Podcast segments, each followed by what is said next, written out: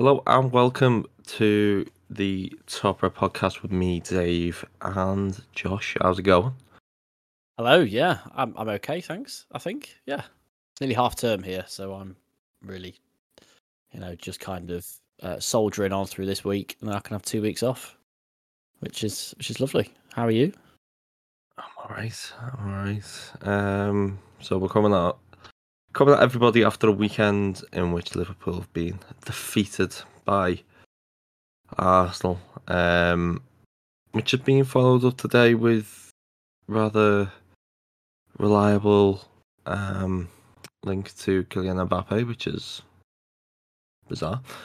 Very bizarre. Yeah. Um, yeah, that's not something that you you expected to get hit from the side with. Um, when you woke up on your Tuesday morning, especially given the situation at the football club at the minute. Um, but we could probably maybe touch on that um later on. That's a bit of a, a fresh story. So, um, anything, anything to not talk about Arsenal. well, yeah, and I'm not ready to talk about Arsenal. To be honest, I don't think Rangers was the best performance in the world either, to be fair. Um, but I think there's one particular player that was probably um, maybe the channel light to come out of the two. No, maybe actually maybe two players. That's probably wrong. Um, but one that's been kind of deflated um, after an injury. That's probably Luis Diaz Mm. and the other's probably Darwin Nunez for me personally, anyway. Um, but we could probably get into the Arsenal game.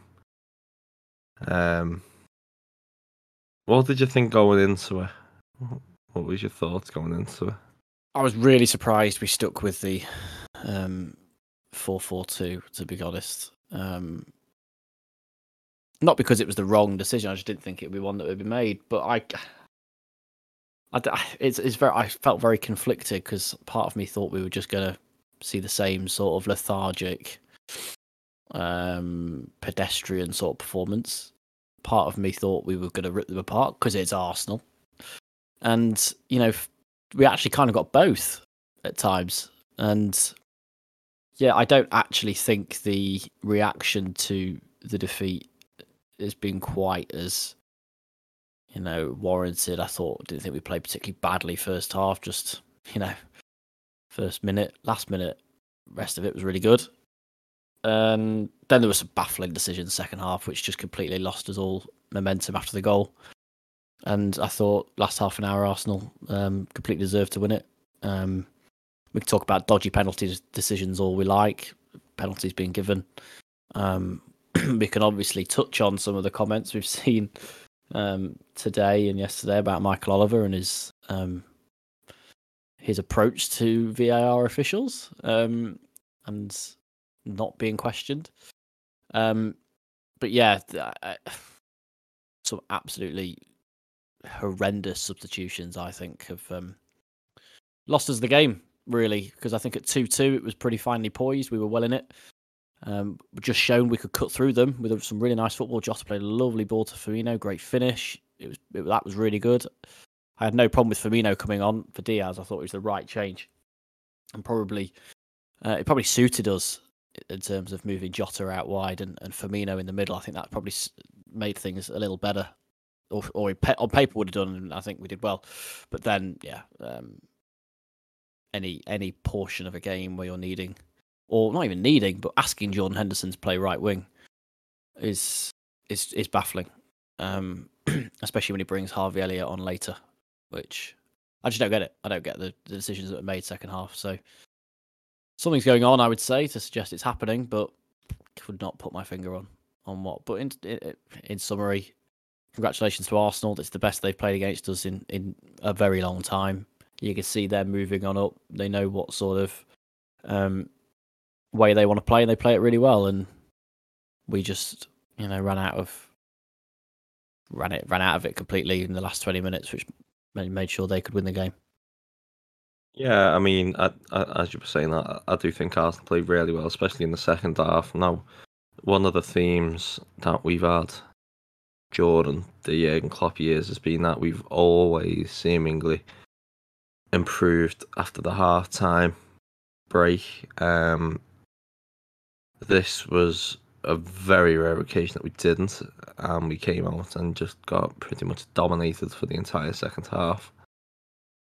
Um, I guess the goals that were conceded in the first half, particularly as well, were just they were just so soft. They were so I the the timing of them was just so so like I think that the first goal happens because of a, a lucky break for Arsenal. And I, I said it on Twitter at, at half time.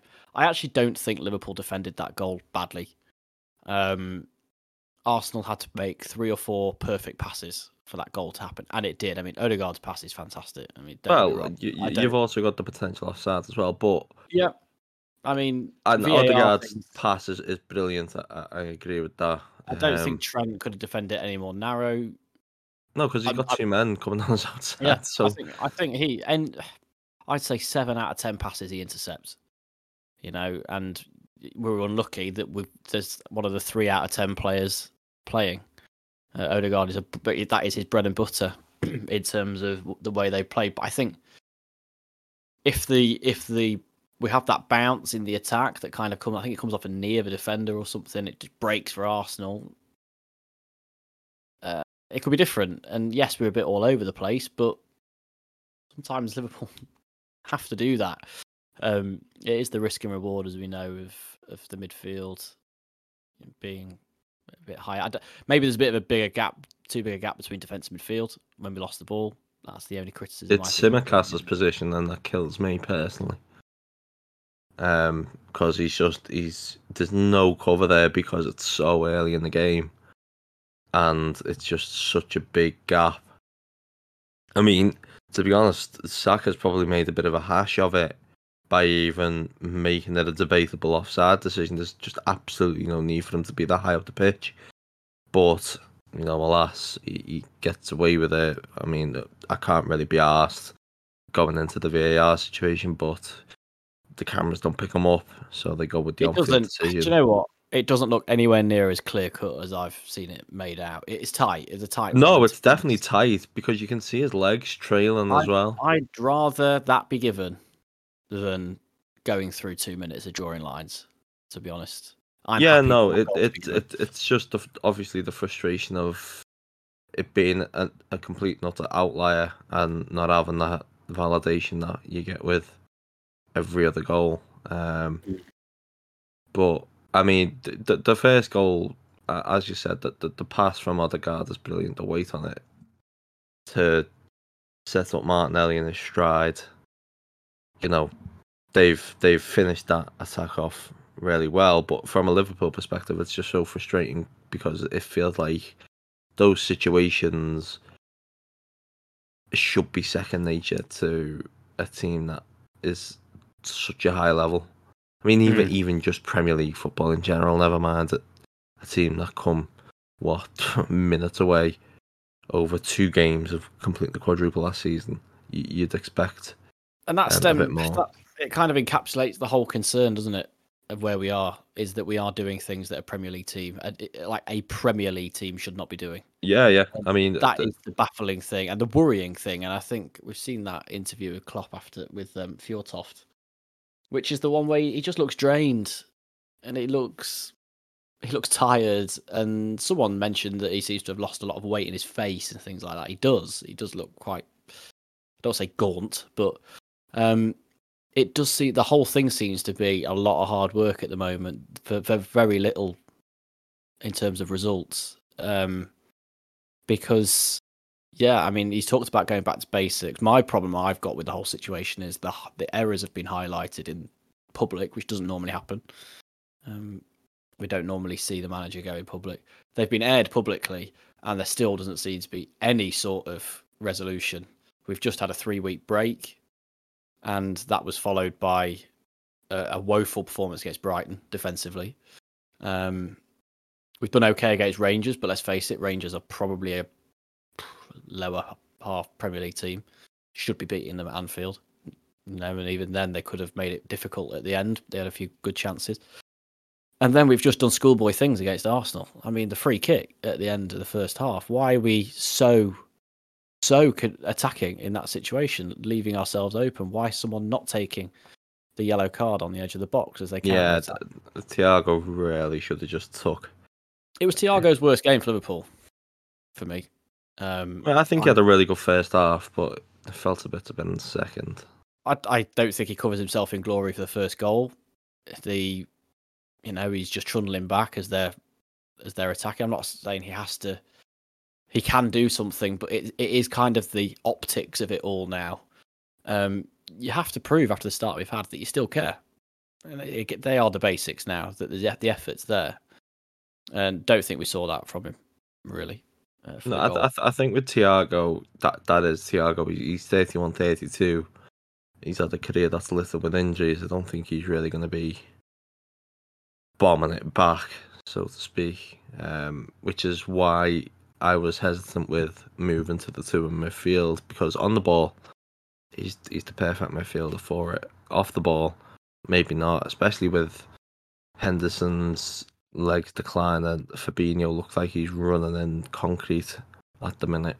Um, don't get me wrong, that's probably because of the amount of space that he's having to cover as well, but there's just no kind of cohesiveness defensively from the midfield as, as well as going forward. Um, but I, have I've made I've made this point through the season: square pegs and round holes. And mm. I don't have a problem with the two in midfield. I think that it can only really work if that if the person in front of them is not in the last line. So I don't think it really works as a four-four-two. There is too much space there. Um, there's there's too much space in front. There's too much space behind. So yeah, you're yeah. you're right. I think but... having having someone drop in there, or having your wide players a little less advanced and actually being harder to beat. Because I think what what we really have to look at is the the seasons, you know, the the the ninety six point season and then the um the title winning season was built on being just almost impossible to score against and that and that's why so much criticism came afterwards because we were struggling to score goals and what we really needed was just another person in that midfield who could do the defensive part of it, but is also incredibly creative. That person was Thiago. And I don't know why we moved so far away from what was successful. That seems to be where it's stemming from. We've obviously kind of tried to become a little bit more unpredictable, but I think that the whole unpredictability has been to be to do one thing right, which is this right midfielder bombing on and causing havoc on one side. Seems to be a lot of emphasis on just doing that and people not being able to stop it. But I think it could have been a, maybe a series of little patterns that you kind of uh, you rotate through the game. So Trent can spend 20 minutes being a wing back, going beyond Salah. Then you can have a bit of time where he comes into the middle and you you mix it up that way. Just seems to be a big focus on doing one thing and it's meant that once that's been sussed out, which you know, shock horror didn't take too long um, for one thing to be sussed out. It's it's left a platform of we're just exposed all the time. So uh, that is that's the really worrying thing is there doesn't seem to be uh, almost there's no acknowledgement that the thing that was being done wasn't working really until very late. And what got me is that it happened after we had a three week break, and that you think is the perfect time to do something new. Yes, a lot of them would have gone away on internationals, but for the the coaching staff, it would have been a good chance to think of something new. And then the first game back, it was just the same old mess. Then we have the change against Rangers. Can you really read, read too much into it before a game against Arsenal? It just seems a big mess. We need, I think, roll on the World Cup really. Get get to the World Cup, not not completely disastrous. Um, which yeah, doesn't happen. Doesn't doesn't help with City on Sunday. Um, we need that World Cup. Obviously, Luis Diaz isn't. I don't know if Colombia were going anyway, but um, he obviously won't. No, no, they weren't. They're not. So that's. Yeah, but that's that's bad for us now because we miss the chance of having Luis Diaz having a break because he's injured. I mean, he's so, got a break anyway. He's not. He's not going to be doing high intensity sprints. While he's fucked. Yeah. To be fair. Yeah. Like, I'm sure he'll be fine in, in that in that regard. But um, I mean, I guess the only positive from that injury is that it's probably happened in the best possible position for us. Obviously, we've got Jota there. Nunez can push out to the left as well. I don't really think it's as doom and gloom as people are making it out to be because of that injury. Um, you know, I think we'll be able to live with a front three of Diogo Jota, Mohamed Salah, and Darwin Nunez. Yeah. The issue is putting them into a system that gets the best out of them, and I don't think I don't have faith in management, whether that's Klopp, Lijnders, or whoever, to get the best out of anybody at the minute. Never mind um,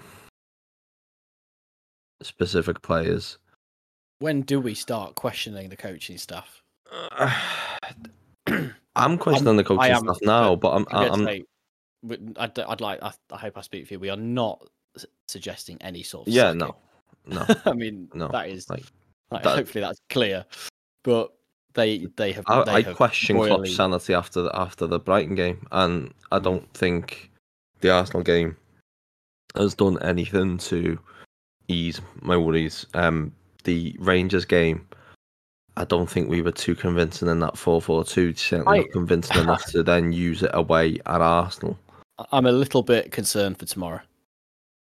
I could see us because we we have struggled in away from home when it's pretty intense. Uh, I think I think the first half hour will be a concern. Um, Yeah. If we can get through that unscathed, I think we'll be fine. There could be shades of Villarreal last year. w- w- yeah, we're, we're relatively fragile. I'm sure they'll come out like like a house on fire, um, unless we can maybe assert that quality difference. Um, I think that. I, I, I guess it depends on the team he puts out as well. Yeah, Uh, to be honest, I think we could do with getting Van Dijk out of the firing line. I don't think that's going to happen because. Matip's injured. yeah. He's going Um, with to play right back Gomez is going to have to play right back unless Calvin Ramsay comes in and starts his debut or a- Milner. away at Ibrox or Milner. Milner. I could see Milner, Gomez at centre back, and and Konate. I think we, we, we really could do with going for broke with Nunez at this point because, to Mhm. be completely honest, the guy is a fucking menace. Um, he's so threatening. I mean that that run, seeing it in person, you could just see him.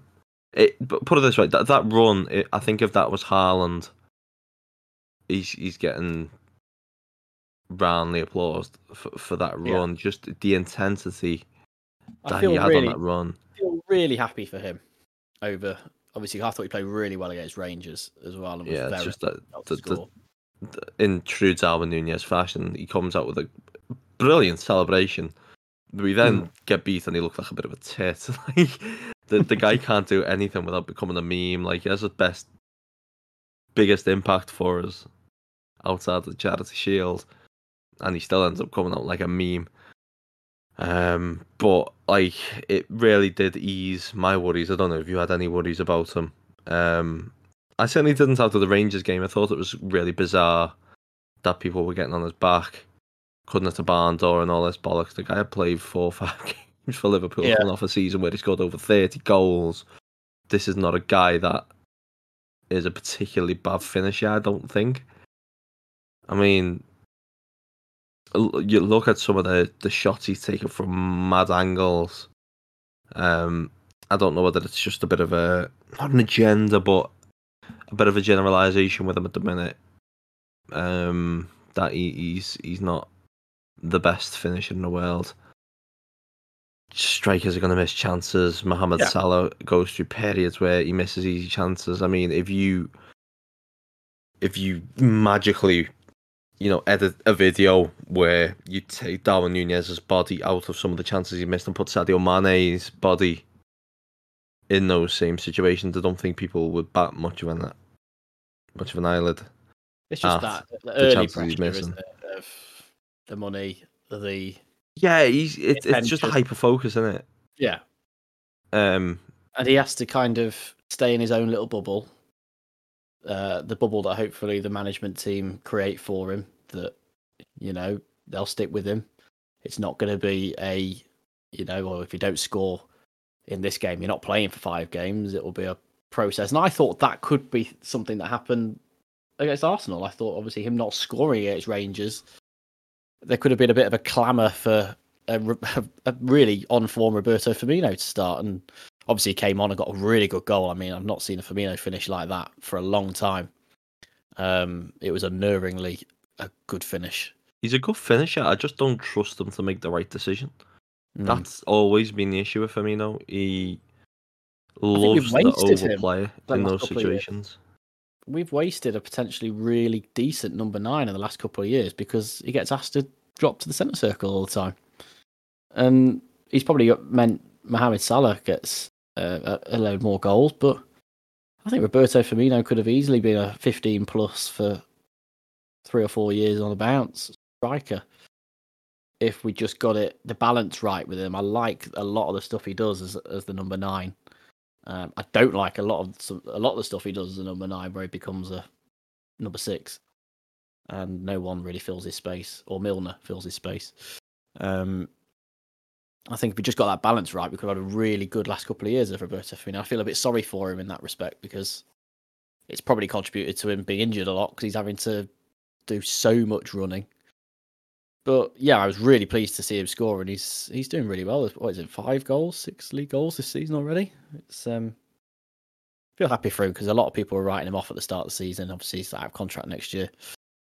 Um, he's playing for one. I think you can tell he's playing for a contract. He loves it here. He's very well loved, I think. But you know, a lot of people clamoring for him to kind of not be part of the the attack anymore. Um, so he was another positive I thought uh, on on Sunday. Um, like he has been in most games this season, I think. Yeah, just one one more little bit on on Nunez.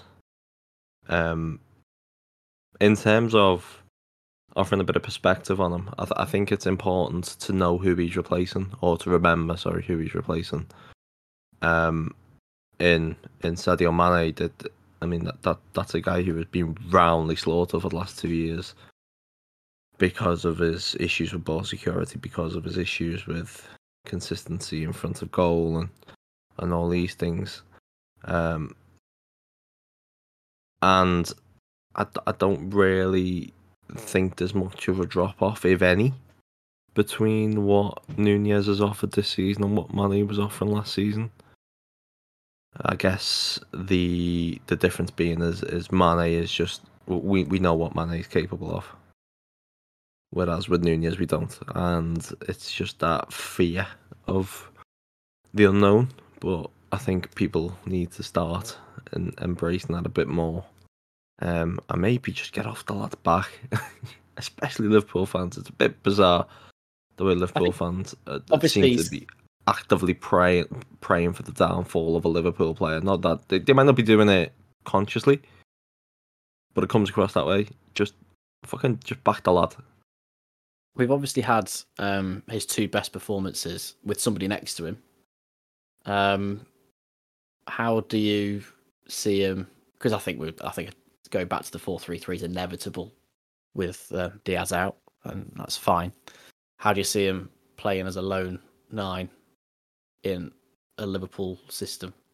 Well, I, I don't know because I, I don't know what Liverpool system is at the minute, mm. and I don't trust the management again to, to be able to get the best out of anyone. You would say the the obvious workaround for that is to bring Jota and Salah, who are pretty ideal profiles as well, closer to him. Yeah. Make them play the width of the 18 yard box like they used to, like Mane and Salah used to and give Nunez that support that way. Because to be fair, he is reliant on supply, and I don't think. So would you would you be happy with a complete reset and the fullbacks being wing backs, um, the the forwards being more inverted, and the midfield being the shield again? Yeah, yeah, that that that is what I am. That's what I'm begging for, really. Um, I think with a got... little bit of added um, creativity in terms of what those midfielders do on the ball. I'm not saying they have to then drive into the box, but Thiago can pick a pass from that covering left back position a good pass, can't he? Yeah, He can, he can do that. Um, Henderson can't, or is less successful at it. Um, but asking them to do that, I, th- I think it was the one thing that was just not asked of them, and I think that was that was the next was the evolution of this team, not what was actually done in terms of positioning of them. Was just asking them to look to be a little more proactive in terms of creating positions from their or creating chances from their covering position. I think that was the next phase, or should have been the next phase, and getting the personnel. Thiago's perfect, but the next Thiago in as well. Um, because I I do think Harvey Elliott could do that personally with the coaching. Uh, I think he could be a more defensive minded eight because he's got he's got wonderful energy, wonderful work rate, and that you, you actually create that position for him and you mold it. I think that should have been the next step, and I'm that is what I want to see now as well. And I don't think it's too much to ask because I think doing that makes us instantly a more solid, more dependable team where the attack bails the defense out rather uh, sorry, no, the defense bails the attack out by being so solid that the, the attack have more to a little bit more, you know, um, they can have more chances. They don't have to get it right straight away. Whereas right now, the attack is having to bail the defense out because on the midfield out because it's not working. So I think that is where we need to go. Agree with you. Get bodies in and around Nunez. Get Salah closer to goal. Get Jota closer to goal when he's on the left. Diaz closer to goal when he's there. And be the Liverpool that were so feared for the last five years. I mean that that. I think one thing. I think this team is lacking one vital component of a club team, and that is compactness. Like, there's no compactness in this team in the slightest. There's just gaps all over the place, and that, and that's where, for example, Odegaard picks the ball between the lines the other day and plays that ball in, and he was picking up the ball. Him and Xhaka all game in the half spaces in between the lines. There was just so much space for them to play in, and that is just not. That's just I- not a club team. Yeah. Sorry. I've caught the mute button for most of my coughs, but not that Now, what was going Yeah, on? I've. I've I've I've recently uh, recovered from what I cannot believe was not COVID. Um, I had a bad cold, but was consistently testing negative despite having COVID symptoms. So, uh, just trying to shake off the cough. Apologies. It's okay. Whilst whi- whilst Josh recovers. Um, all right. I'm okay. I'm okay. but yeah, I, what was it 2019-20 when it was we, we had the fullbacks overlapping round the outside and not playing this fucking inverted Yeah. number ten fucking Season we won the league, wasn't it? Season we won Yeah, the league. And we, we, we just simply had the we midfielders in the half spaces Yeah, covering. And we were we were doing it until everyone blew up in twenty one two. yeah, No, twenty twenty one. Sorry, when we were top of the league after beating So- Palace. such a simple, such a simple system. It feels We like something that would be easily implemented. we- the players have played it before. Yeah. Uh, And what- we were perfectly primed to counter press. yeah, Everyone was in the perfect. everyone was compact in the middle of the pitch. They had to didn't go really run. outside. We didn't really run. No, because they the had to go outside the shape, and when they went Yeah. outside the shape, you could then bring the midfielder, the attacker, and the wing back forward and pen them in. I, Yeah. I don't know Why did we break why- it down? yeah, I don't know why a we broke it down, and obviously we broke it down to some success last season. To be fair, but b uh, why we've been so reluctant to go back to it. Like, I mean, we, I don't even think we've seen some of the hallmarks of last season in build up. We're, we're so bad in build up. Like, we, we- I, we had the midfielder dropping down in the half space between the centre back and the wing back in 1920, and then for the period we had the six dropping in between, and then you had the extra man in build up. I don't know what the fuck's going on now. I, I don't know what the idea is. Don't get me wrong, we've got the double pivot in the last two games that gives you that superiority when you're building up. Hey, if if we don't know, the opposition don't know. Well, Flawless. Flawless. Yeah, I don't think the players know where they're playing. I mean, the role. Uh, listen, Trent Alexander-Arnold has his issues, hundred percent. My star stout defense of Trent Alexander-Arnold comes from what the fuck are they asking him to do?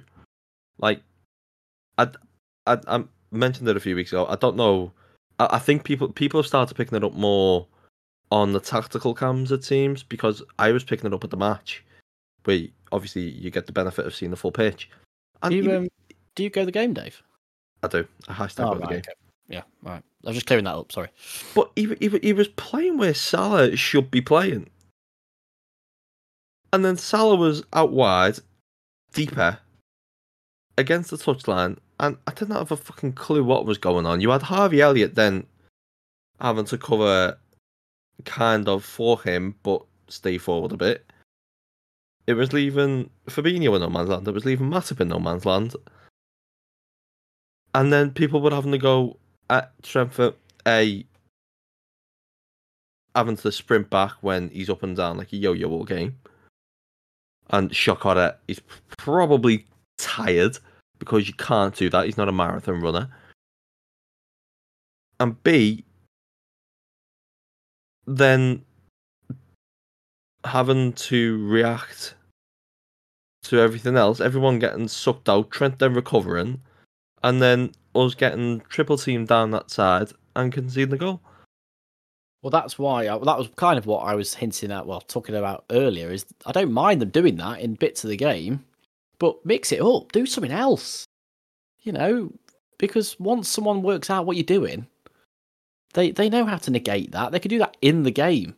But that's the frustrating thing about it, though. You've got Trent there. Why is Salah not there? Why are they not in their the opposite position? Yeah, that that where that is the frustrating thing about it. best. Yeah, Yeah, it is. It's and that is why you feel like you're banging your head against the wall. absolutely no because- problem with Mo Salah being high and wide if you've got Haaland and Nunez as your two strikers. You say, right, Yeah. fine, they get on with that, and you pop up when you can. But when you are still the talisman in the team, and you've obviously signed a new contract to be the talisman in the team, you put him as close to the goal as you can. And of course, we we've mentioned this before. In the um, successful years, Salah did play quite a lot out wide, but that was in the build-up. And then when it got close to the goal, he was in between that 18 yard in the 18 yard box and the space of that. So we have seen Salah wide before, but we haven't seen him as advanced and wide before. We also have Mane on the other side, though, as well. Like Mane is a completely different player to Luis Diaz.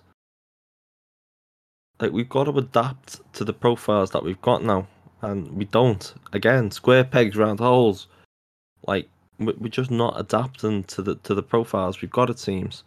I'm fine with Diaz being out wide because that suits his profile.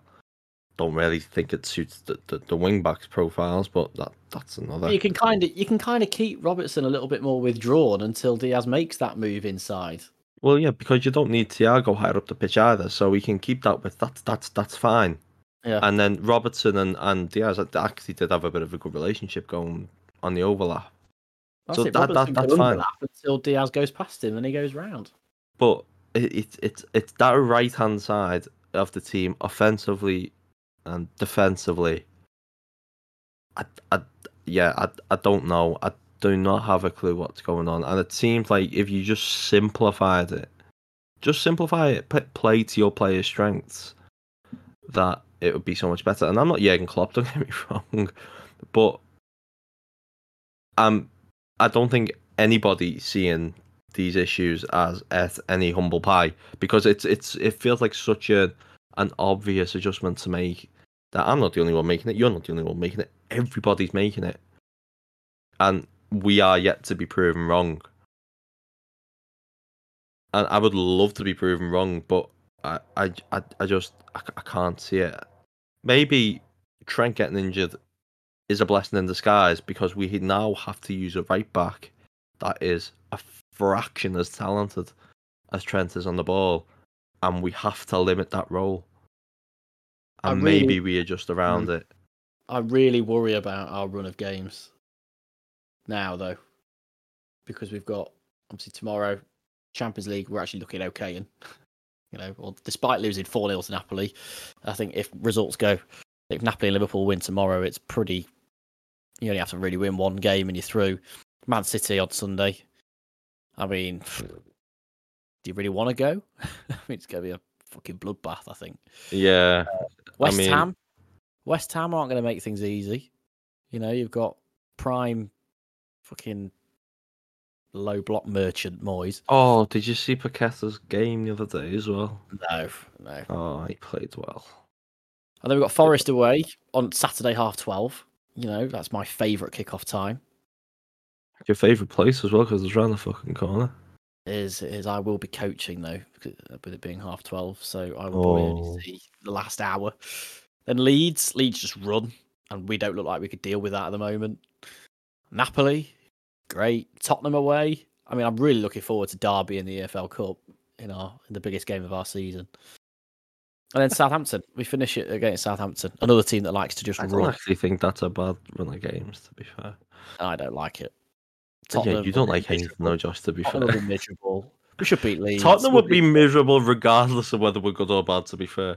But we were good last season. Yes, we drew 2 2, but we had a whole lot of decisions go against I us. feel like Tottenham would struggle more against us if we um would struggle less against us if we were good. To be fair, they seem to struggle more against bad teams than good teams. Yeah, 3 0 so- win. Come on. yeah, I'm not. I'm. I'm not really looking at that game. To be honest, I'd rather just get Tottenham out the way because they just bastard to play against under Conte. Um, that's the Um, last week of the World Cup. It's the City game. Honestly, I wouldn't be shocked if we won against City. I wouldn't be shocked if we got beat five 0 I think that's the game where Guardiola galaxy brains and Haaland's on the bench. Like honestly, it was the same with the Arsenal game. I said as soon as I saw that line that we're, act- we're either going to batter them or we're going to get battered.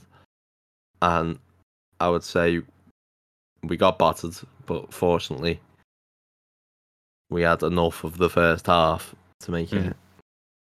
a bit more of a contest. And we have very good players in our team, thankfully, which I think has limited the damage. I mean, the sad thing about this season is we've drawn so many games, and I think we're a lot closer to having lost them than won them.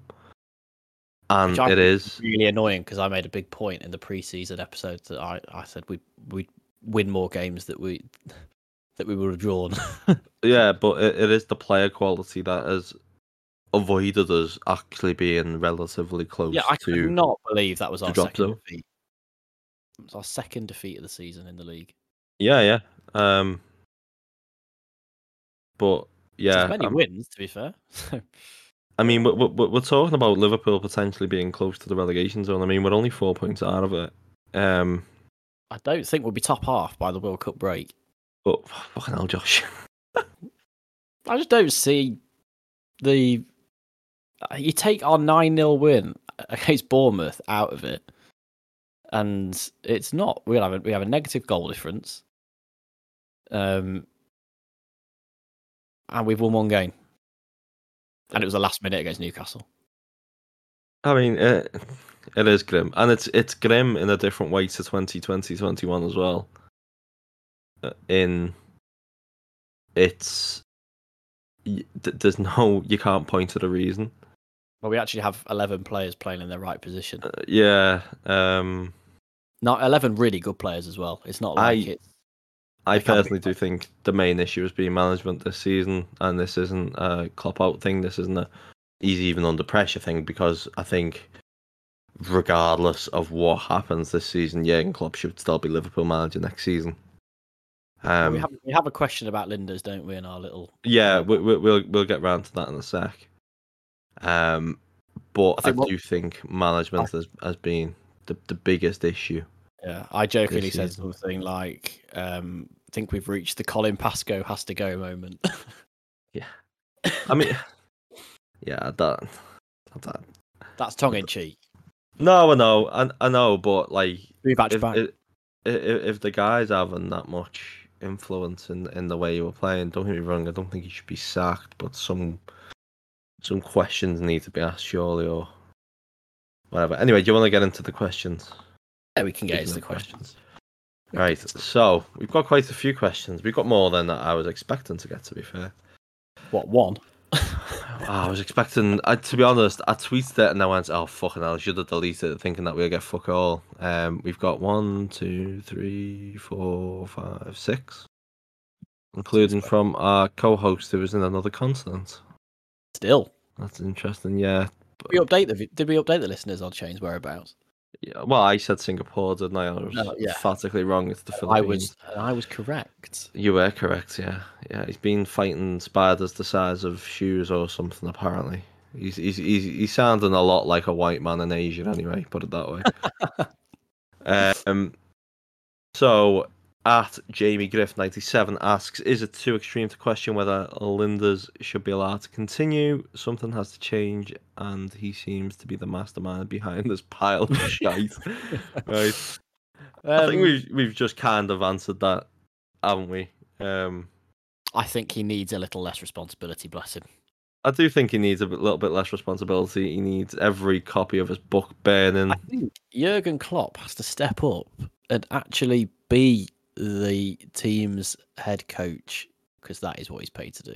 He's he's he's kind of living by the me like footy meme at the minute, isn't he? He's like kind of just Well, the fact that we've given Pep, Pep Lijnders obviously a lot of free reign. Sam Maguire's piece about how it's very similar to NEC uh, Nijmegen, or however you pronounce that. Jesus. Hey, li- listen. I mean, we, we we've we've come out and like praised Pep Lijnders a lot on this pod for the improvements to Liverpool since he's come to the fore, so to speak.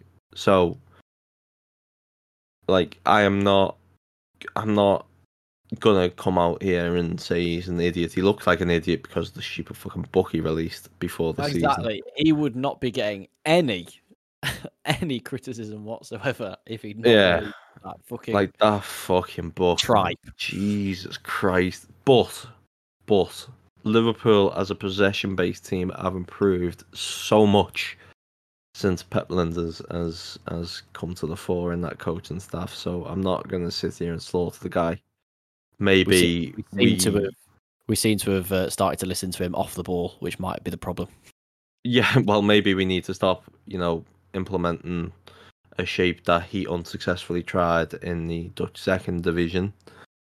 Um, Hmm. But again, that is more of a Klopp problem because at the end of the day, he is the head coach.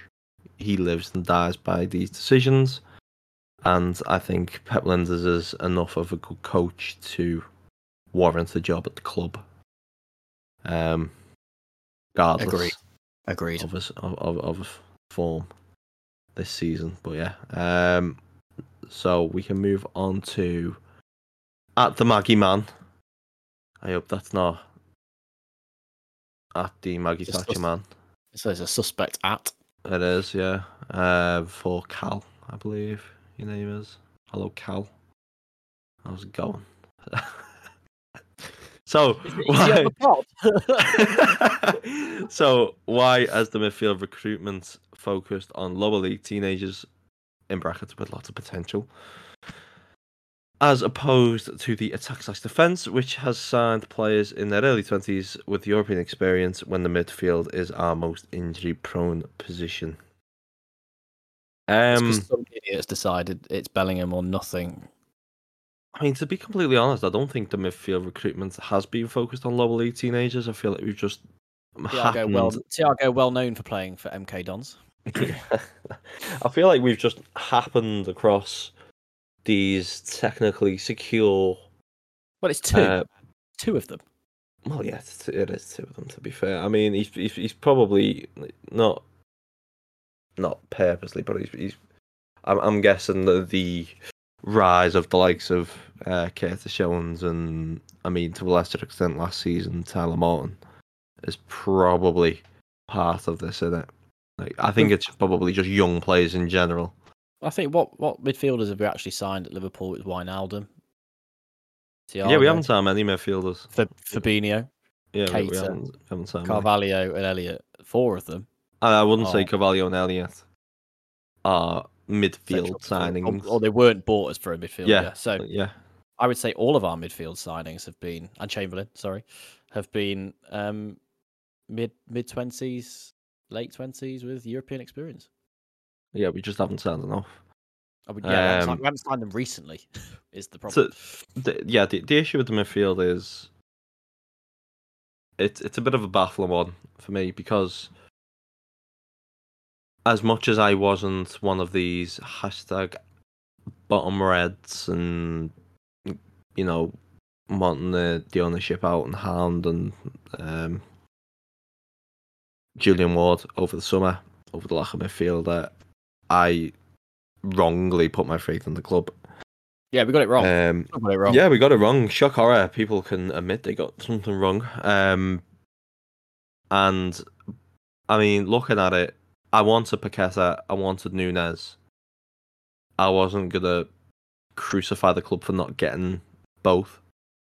Um, to be honest, I don't think Matheus Nunes has shown too much outside of a viral clip at Wolves. I don't think Wolves have shown anything full stop. So it's I think Paqueta probably had a better game, uh, shown more in the game against Fulham than Matheus Nunes has in his entire Wolves career. Uh, but obviously, it, it, it's it's fairly obvious that we should have improved the the midfield in the summer in hindsight, and Yeah. the ones that have got away, in my opinion, are Paqueta and the main one is, is Guimaraes. How- How on Mm, earth? Yeah, definitely. you, you, you were looking at his numbers before he went to, to Newcastle, and players in Ligue One translate really well to the Premier League, and his numbers were outstanding.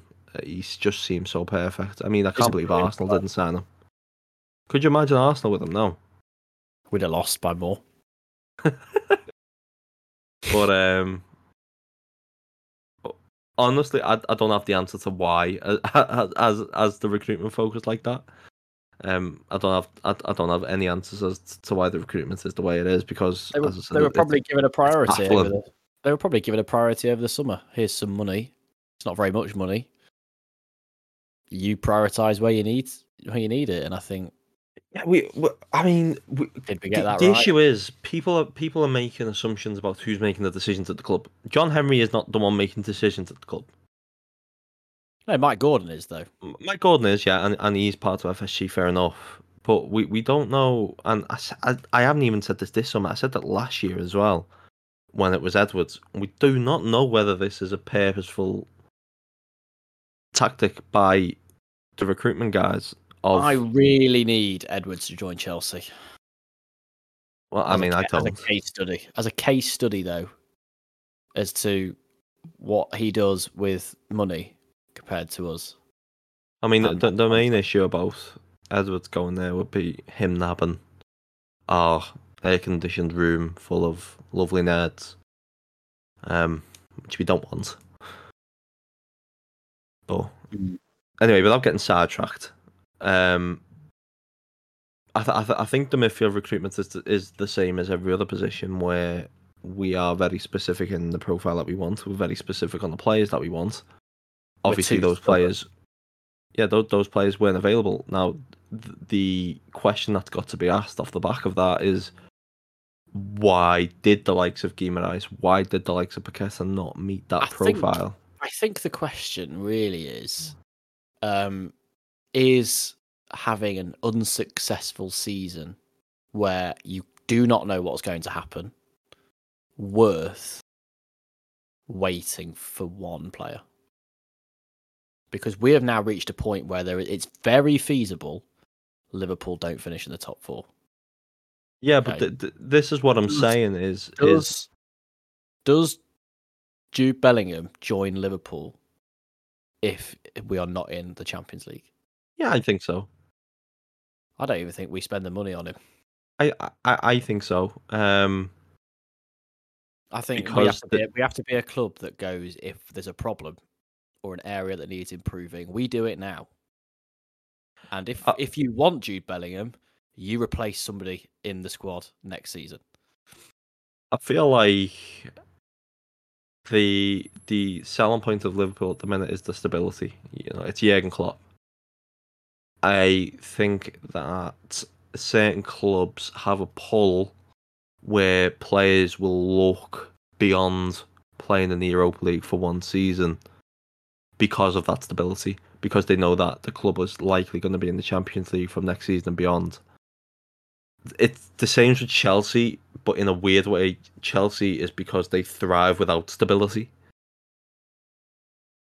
Um, I think players will join Chelsea regardless of whether in the Champions League or not because they know that more likely than not, the season after they're going to be in the Champions League, and I think that'll be the the same situation with Liverpool. I mean, Jude Bellingham's still a teenager. He seems to have his head firmly on his shoulders. I think.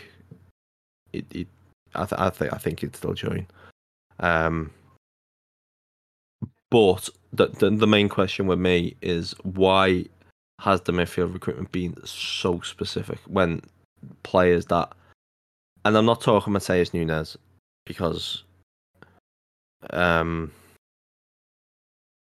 because of, I mean, uh, uh, uh, I, I don't know, maybe it sounds a bit silly given that we've just spent so much on Nunes, but I I think there could be translation issues. I don't think he was good enough numbers wise to warrant the amount of um, assurance a lot of people were talking about him with. And I don't think he's done much at Wolves since to warrant that either. Um, I mean, next, don't get me wrong. I, th- I think that's harsh. What I'm saying is harsh. We shouldn't expect him to be so good so quick, but that would have been the expectation at Liverpool. So you kind of got to put that on the shoulders. So the, the, yeah, the main question for me is why is it so specific, and what is the profile that we're looking for? Because seemingly players of that profile, or players that would suit us, that have the prerequisite numbers, that have the prerequisite performances and profile and all that crap, um, have become available, but we just haven't moved for them. Um, but what would your overall take be, Josh? I, I don't know. I don't know what the actual. I don't know what the answer is. To be honest, just Okay. don't know. Okay. so just a shrug, just an Yeah. audible shrug. Yeah. Yeah. Uh, I, I hope I answered your question anyway. Do you know what I mean? Because you know that's my take on the situation anyway. I won't shrug to you, dear listener. I think you're a better you're, you're a better articulator than me. So yeah, you can speak for both of us. Right, next one from mostly stupid. That is that. So, don't know. When do you guys think LFC related media will have an honest conversation about Henderson? Does it happen before he leaves? Related to that, when do we discuss the massive double standards ingrained into conversations about our players? Um, assuming the double standards are the likes of Henderson and Milner compared to the likes of Naby Keita. I'm What not do you gonna- think? I'm not going to say what I want to say uh, regarding that specific thing. Um, I know I'm not calling the journalist racist. I am. Um, so, as you relate me, uh, yeah, that's not going to happen, is it?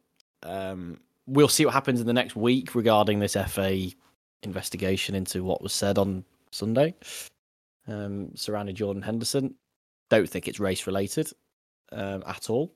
I so hope it's a part it's party related. It's got to be because Arsenal have gone on the defensive immediately in terms of um, Arteta saying what happens on the pitch stays on the pitch, which basically screams of "Please don't talk about it." um, it'll be party related. I would hazard a guess at that, and um, not race related because it's just not something that Jordan Henderson would do. He's not that sort of person. Obviously, if it is, um, we'll never see our captain play for us again. So, um, your question may not actually um, matter in a week, but I would say that um, he hasn't done anything like that. Um, no, it doesn't happen before he leaves. Uh, nothing will happen after he leaves. He'll go down as one of Liverpool's greatest ever captains because of the trophies he's won, regardless of um, his performances on the pitch. Yeah, I, I I don't think an honest conversation needs to happen. Um, I think a lot of people are looking for overcompensation after years of other players being looked at in a different way, which I, I can understand. At the same time, I really don't think. I think the last thing the club needs at the is, is our own media jumping down the neck of our club captain. Um, I then we was- can talk about the double standards because they will happily go for other players. So Yeah, no, I yeah, I, I the one thing I, I would want is the opposite to happen with the other players is Yeah. is them to be looked at differently rather than Henderson being looked at differently. Um yeah, I think Henderson has been I mean, obviously fucking hell pending um whatever FA investigation, but I think he's been a, a brilliant captain for the club on and off the pitch. Um, you know, off the pitch, he's done far more than I mean the only other captains in my lifetime that I can really remember um, are Hyypiä and Gerrard. Uh, he's done so much more for the club off the pitch um, than those two did combined. Um, and he's done he's, as he's much, done a if lot not more. For, he's done a lot for English football as well. Yeah, uh, listen. I mean, the the guy is uh, he he won that Writers Player of the Year because he is just a, he's he's a brilliant captain. He, he's a brilliant person. Um, sadly, his football skills have been on the wane for a couple of years, and I've took a bit of a nosedive this season. But again, I, I wouldn't really like to see him getting put through the ringer. Personally, No. anyway. Um, I think you could say he's had a bad game without a ha- being writing a hatchet piece about him. yeah, and making fail comps and, and, and all this Yeah. stuff. The massive double standards do need to be addressed, but they need to be addressed in the other way rather than giving Henderson the same treatment, giving them the same treatment as Henderson. Yeah. If you get me, I mean, listen, you Yeah. can call a spade a spade. You can say a bad a player's had a bad game. Just don't say a player's had a bad game when they've blatantly just been fine slash good, which they have done with the likes of Naby Keita. Uh, It happens sometimes with Sacco as well, but again, it it, it just it, it divides the fan base. It polarizes everybody, and I think we land squarely in the middle. I'd say we are lovely centrists here at the top of our podcast I am. when it comes to I think we, football. well, we are both very good at just saying someone's had a good game, someone's had a bad game, someone's had a Or- great game, or they were all right. or they weren't too bad. you know Yeah. Not a bad thing if you don't do something noticeable. It just means Yeah. you're doing what you're told. That's fine. It's Yeah, not a yeah. problem. it that that is that is the thing that that's Don't come into a team of football. ten out of tens every game. It has come into football where you've got to either have played good or bad. Nobody can have a decent game nowadays. It's it's got to be good or bad. Um, next up is Blaine, Mr. Bad Opinions guy, on score, with a heavy swell of negativity towards the FSG, towards the FSG, The FSG, the FSG on the Twitter. American, American mafia own um, Liverpool. I was about How to much? praise the um, construction of the question in terms of a heavy swell of negativity. Thought That was brilliant. how much of this is on them and how much is on Klopp slash the coach and staff. We've had a Um, reply to that that says twenty percent, and I want to know if that's twenty percent FSG. Yeah, this is. I mean, this has got a, a guy called the accountant, so he seems to live in percentages. To be fair, and is at his life in tax. life and So Yeah. he's just Hello, Mister Accountant, if you are listening. Which one is it? Um, Which one is it? Yeah, can you reply to the tweet? Do it Um, now. I know you can't hear it, but right now. But when you hear this bit, do it now, and then Yeah. we'll know when you listen. And if to you're it. not listening to this bit, you're a prick, and you need to listen to the whole part. are you following the? Are you following the account? I don't know. I don't know. He's followed Um, by Empire of the Kop, who follow everybody. So Oh, fucking hell. Um, so, anyway. Oh, actually, life and tax. I might have a tax question if you want to DM the account. Um, yeah, I th- well, again, this is another one that we've kind of accidentally answered somewhat. Um, I think share blame. I think we should put a number on it, like the account, the, like the accountant has tried to do. I would say it's, it's, it's I would say it's probably about 50-50. I'm going to say 38%. Okay. But who? no, But I'd who? say it's um, I'd say it's 55 45 in terms of not investing in the squad. So 55% FSG and 45% But uh, Rather than the generalization towards FSG, I would say club hierarchy and not I would say necessarily FSG. I I would- yeah, yeah, um Because off it is all guesswork. off the pitch uh, decision making. Yeah, because it, it is just it, it is completely guesswork as to who is making these decisions behind, behind the scenes. Like we, we we don't know. Um, and I do think the lack of midfield addition did affect us negatively, especially when Thiago was out. Mm. Um, so I, I think that does take some of the blame off Klopp and the coaching staff. However, I do think we have been outcoached in pretty much every game this season. Personnel Um, we've put out in every game was good enough to win every game. and this has been this has been a, a bit of an ongoing theme in big games. I mean, we've flagged it since last season that Klopp in big games is getting outcoached on the regular. He's making us super predictable. He's now starting to get out coached by He's now starting to get outcoached by mid-table managers. Um, Brighton manager and um, yeah. Patrick Vieira and Now again, whether or not it's Klopp or Eddie Howe to some extent because they weren't doing any we weren't doing anything against them. Yeah, Klopp or Lijnders. But again, Klopp is the head coach. Klopp is the spearhead. It'll be Klopp who takes the flak. Um. So yeah, I, again, Josh said 55-45. I said 50-50. Um, I don't think the coaching staff have covered themselves in glory at all, and that is with a lot of goodwill and leeway given the summer that we had. And again, it is fine to say that. Yeah, It's I mean, fine to be I- honest about things. Listen, our bench against Brighton could have given Brighton a game. Our bench against Brighton could have given us a game. Yeah. Like, and he still found a way to bring Milner on. Well, our first eleven seems to be giving ourselves a game most weeks. So That isn't an FSG issue, man. That's a Klopp issue. is Even when competition. we've got a strong bench. He had Gomez there. He still brought Milner on at left back. he um yeah he does make some questionable decisions in a game. Yeah. Like, yeah, it's because he's been so used to being able to make those decisions and not affect anything.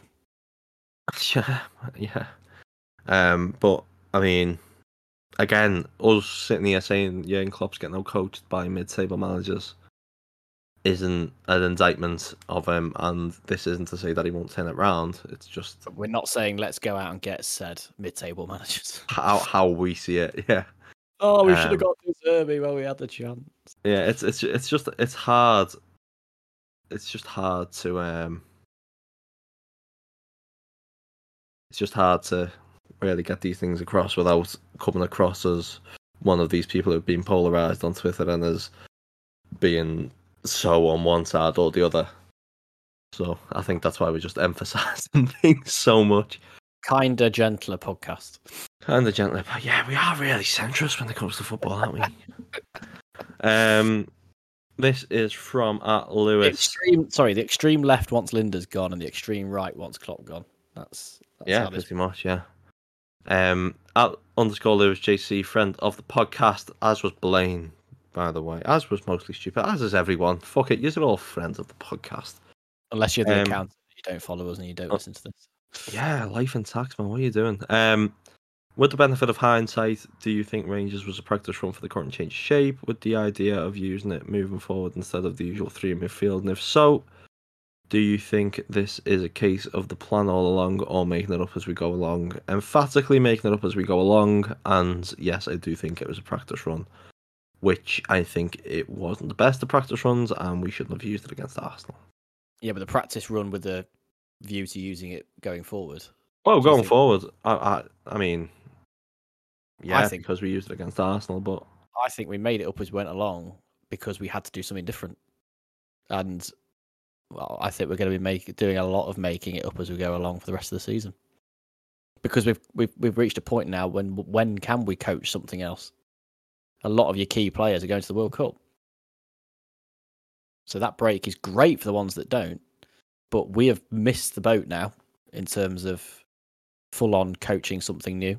Yeah, you had that three, four weeks. That that, that was the soul destroying thing. Having that three, four weeks and then coming back and, and conceding within five minutes and everything looking the same. It's what the Queen would have wanted, Dave. It's what the Queen would have wanted. Us not doing that. Um. So yeah, I I Fourth. again Get fourth. That's all we can do this season, I think. yeah. The, the, Get there was pl- the two domestic trophies and, go full out for the Champions League. I heard Klopp come out after the Arsenal game and he- complained about players being in a line up front, Yeah. and that was job. that that that was blatantly obvious in the Rangers game. Oh, So yeah, so annoying. so to see it then, and moan at players for doing something they are meant to coach them to do.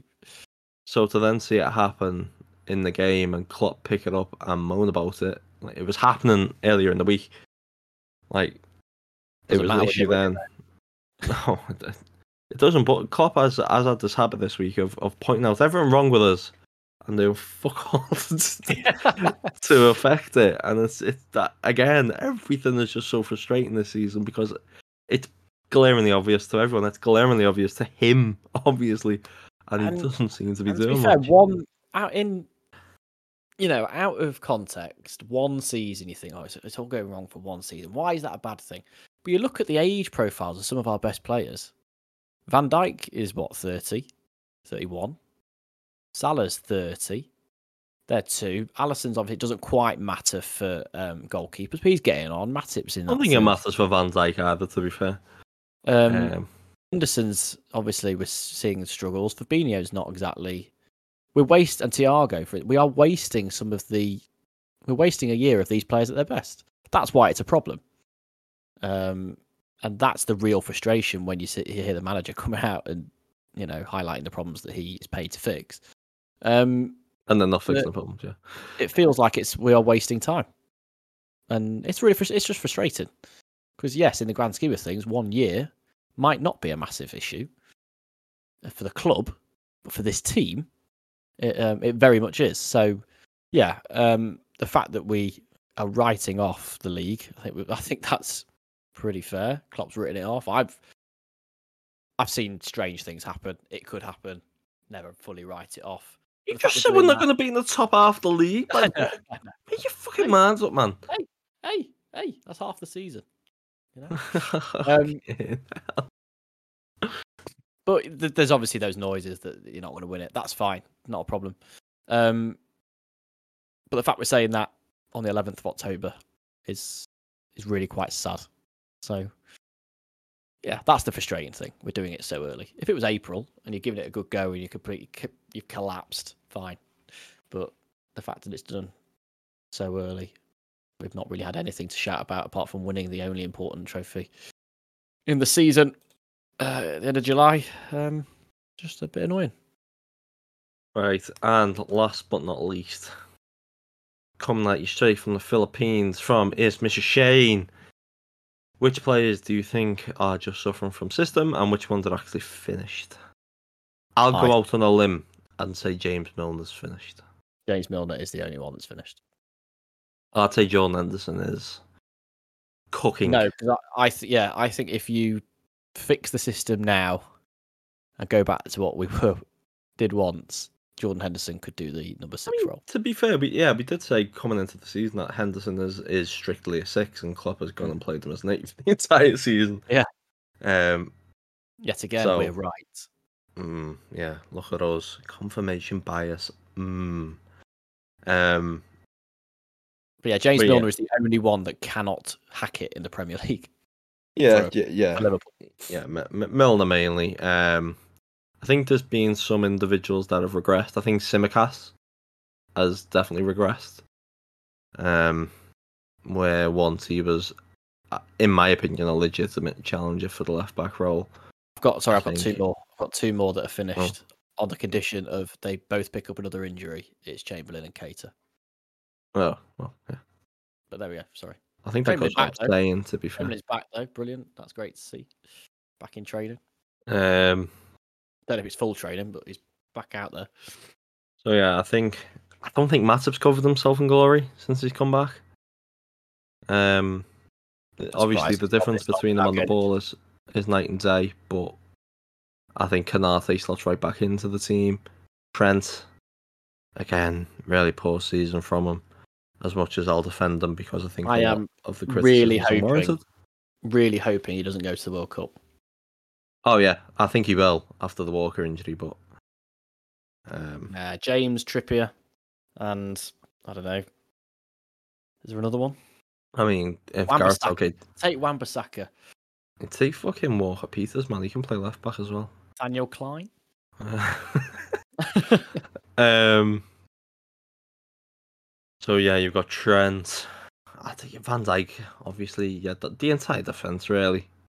Um, I think the only player that has come out of the season with an ounce of um respectability, I guess, for the levels they've shown this season, is probably um Alisson and Diaz.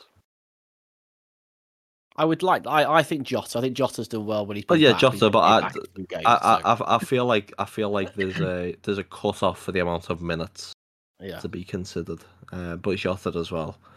Um, I think Firmino. Nunez, uh, Nunez, Firmino but I don't think Nunez has played enough minutes. But I think Nunez has been. I think most of the attackers have done quite well.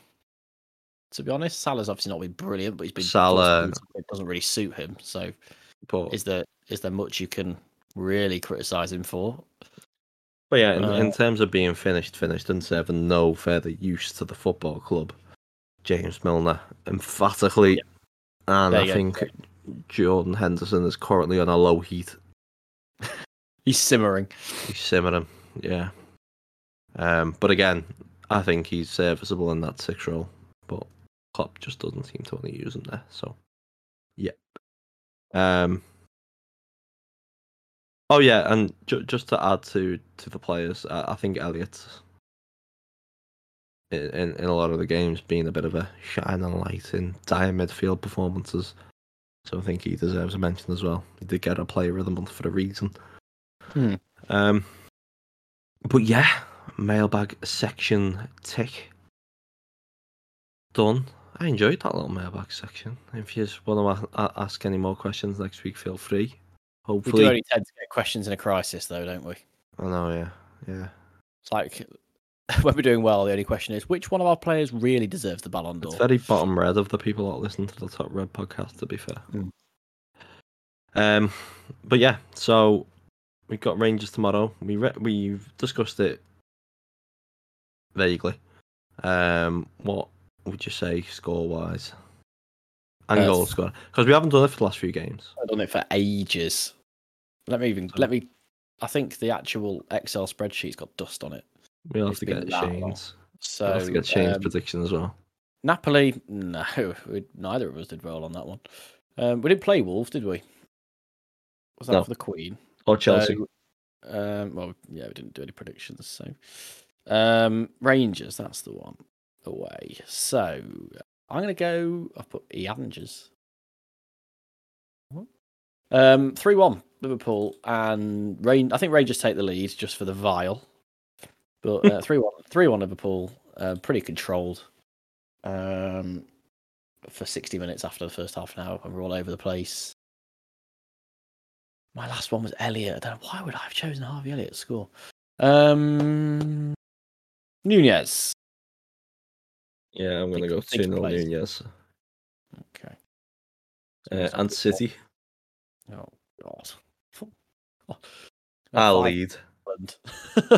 I'll. I've, I, yeah, that's the thing. We've we got to go Liverpool goal scorers? Or well, I don't think there's going to be one. what I mean? I think we. Am I get? Go on, you lead. If you're not, what I will say is, if you're not predicting Liverpool to score, you then have to predict predict the first. I'm going four two, City. I was Um, similar, to be honest. And I will go Salah. Okay. I am going to go for um God, it feels dirty predicting us to lose, but we're so shit. three one three one City, uh, Van Dijk. Yeah.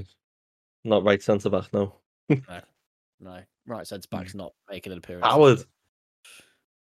That's only in Champions League games. No, what? Actually, you know, Or yeah. I- games.